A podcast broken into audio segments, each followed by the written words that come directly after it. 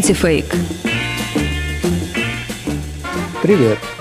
Это Юрий Бершицкий и рубрика «Антифейк» издания «The Insider». Премьер-министр Мишустин выступил в Госдуме с отчетом о работе правительства и так объяснил причины быстрого роста цен на продукты. Пандемия усилила риски для глобальной макроэкономической стабильности. Накопление долга происходило как в государственном, так и в частном секторах. Это во многом произошло из-за сохранения в течение длительного времени мягкой монетарной политики в крупнейших развитых странах. Низкие процентные ставки и необеспеченные товарами деньги на рынке разогнали инфляцию в мире, в том числе повысили стоимость продуктов питания. Многие предприниматели, не желая терять выгоду, подняли внутренние цены вслед за мировыми. А импортируемая инфляция стала оборотной стороной наших успехов в наращивании экспортного потенциала, в том числе в АПК, что подтолкнуло рост цен внутри страны, прежде всего на социально значимые товары. Результат – сдерживание цен, конечно, никого из нас полностью не устраивает.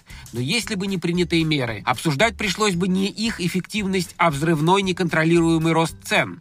Мы за то, чтобы наши производители зарабатывали на экспорте, но не в ущерб интересам главных своих покупателей, которые живут и работают в России. Важно сказать еще об одной причине, почему растут цены. Это жадность определенных производителей торговых сетей. И здесь хочу напомнить, у правительства достаточно инструментов, чтобы обуздать аппетиты тех, кто наживается на ажиотажном спросе во всех сферах. Это, конечно, проще всего. Объяснить все тем, что производители и торговцы жадничают. Да еще и норовят побольше продать продать за границу потому что там больше платят. Но экономисты указывают на более фундаментальные причины. Сельскохозяйственный экспорт, конечно, растет, но он в России достаточно невелик. С 19 по 20 год объем экспорта вырос на 5 миллиардов 150 миллионов долларов, а это всего около 6% воловой продукции сельского хозяйства. Правительство принимает меры, чтобы не все уходило на экспорт. Например, в марте этого года экспортная пошлина на пшеницу увеличилась вдвое, а цены все равно растут.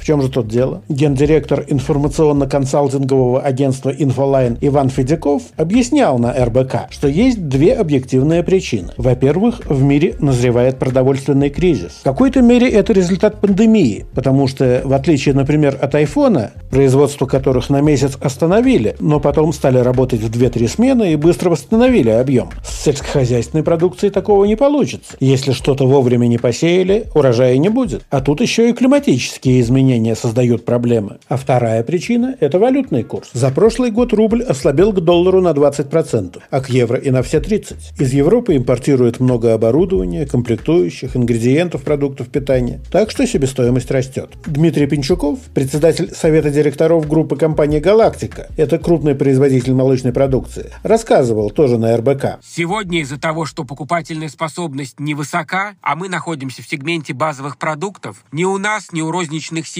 нет возможности возможности задирать цены. К тому же важную роль в формировании спроса играют промо-акции, благодаря которым потребитель практически всегда может покупать продукты со скидкой. Базовые цены медленно растут, но это происходит из-за того, что растет валютная цена на упаковку, на корма для коров. Ни правительство, ни Роспотребнадзор не сможет предъявить нам претензии по поводу того, что мы якобы завышаем маржу или зарабатываем сверхприбыль. Что касается планов правительства, то сам факт мониторинга цен никак не повлияет влияет ни на ценообразование, ни на стоимость продуктов в рознице, поскольку и сейчас ни производители, ни дистрибьюторы, ни ритейлеры цены не завышают. Мы все работаем на минимальной марже, поскольку понимаем, что покупатель не способен платить больше. А президент Ассоциации фермерских хозяйств Санкт-Петербурга и Ленинградской области Михаил Шконда добавил. Себестоимость постоянно растет. Топливо за последние пять лет выросло в два раза. Корма подорожали на 40%, а комбикорм – это 80% затрат на содержание куриц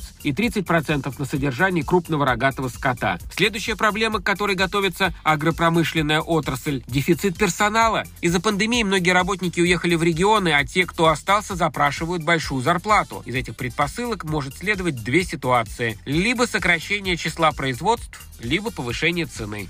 В декабре прошлого года на правительственном часе в Совете Федерации министр экономического развития Максим Решетников сказал вот что. Основные причины – снижение урожая по ряду культур, ослабление рубля и ощутимый рост мировых цен на продовольствие. Ну и еще одна причина. Сырье для производства пластиковой упаковки дорожает. За полгода цена полиэтилена выросла на треть. Это тоже влияет на розничные цены на продукт. А что касается инструментов обуздания аппетитов, о которых говорил Мишустин, то практика показывает, что они не особенно действенны. В декабре прошлого года приняли поправки к закону о государственном регулировании торговой деятельности, которые дают правительству право устанавливать предельные цены на социально значимые продукты питания. Но через полгода после этого премьер-министр снова отчитывается о причинах роста цен и ищет виноватых.